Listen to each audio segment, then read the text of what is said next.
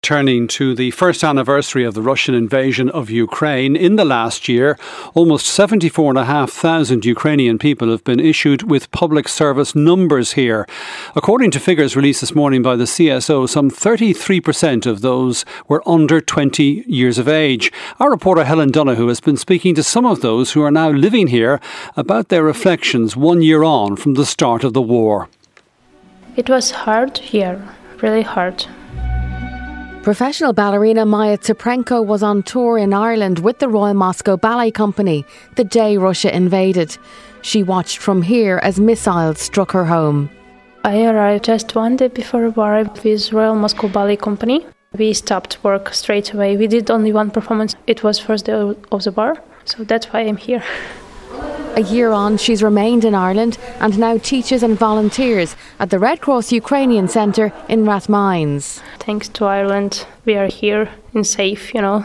But I really waiting to go home. I really miss my hometown. But I can't say from myself it's hard because there's people who do in army and I'm proud of that people. We lost our plans and etc. But in the other way, I'm really proud of my country. I wasn't expect my people just you know just that brave. When the war started, our city was bombed, uh, our airport was bombed, and then after that, rockets hit. Natalia Prokopovich was asked to come to Ireland to work as a translator and came here with her husband and son. My husband is disabled, he's on a wheelchair, and my son was 16 at that moment. So it was good opportunity for, for us to, to move together and to be in a safer place. We are so grateful to Ireland.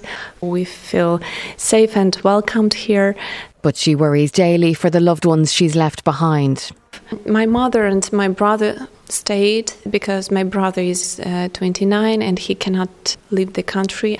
My mother decided to stay with him, and um, my granny, my granny, well, she passed away.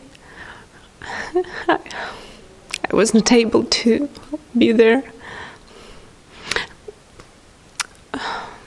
But my my mom and my brother were there, could be with her till her last day.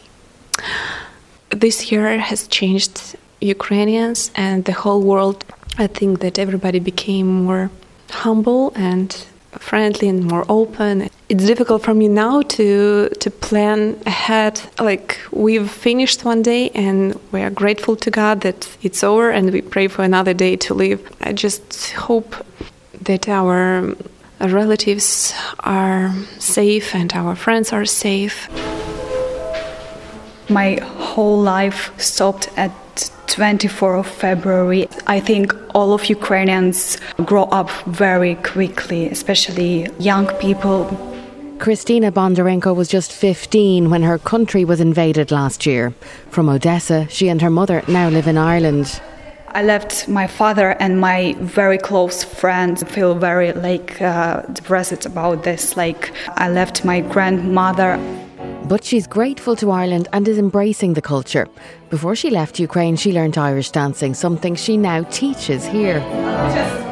Because I really like Irish dance. It's non traditional in Ukraine and it's very popular. Actually, I really like a step, I really like this atmosphere.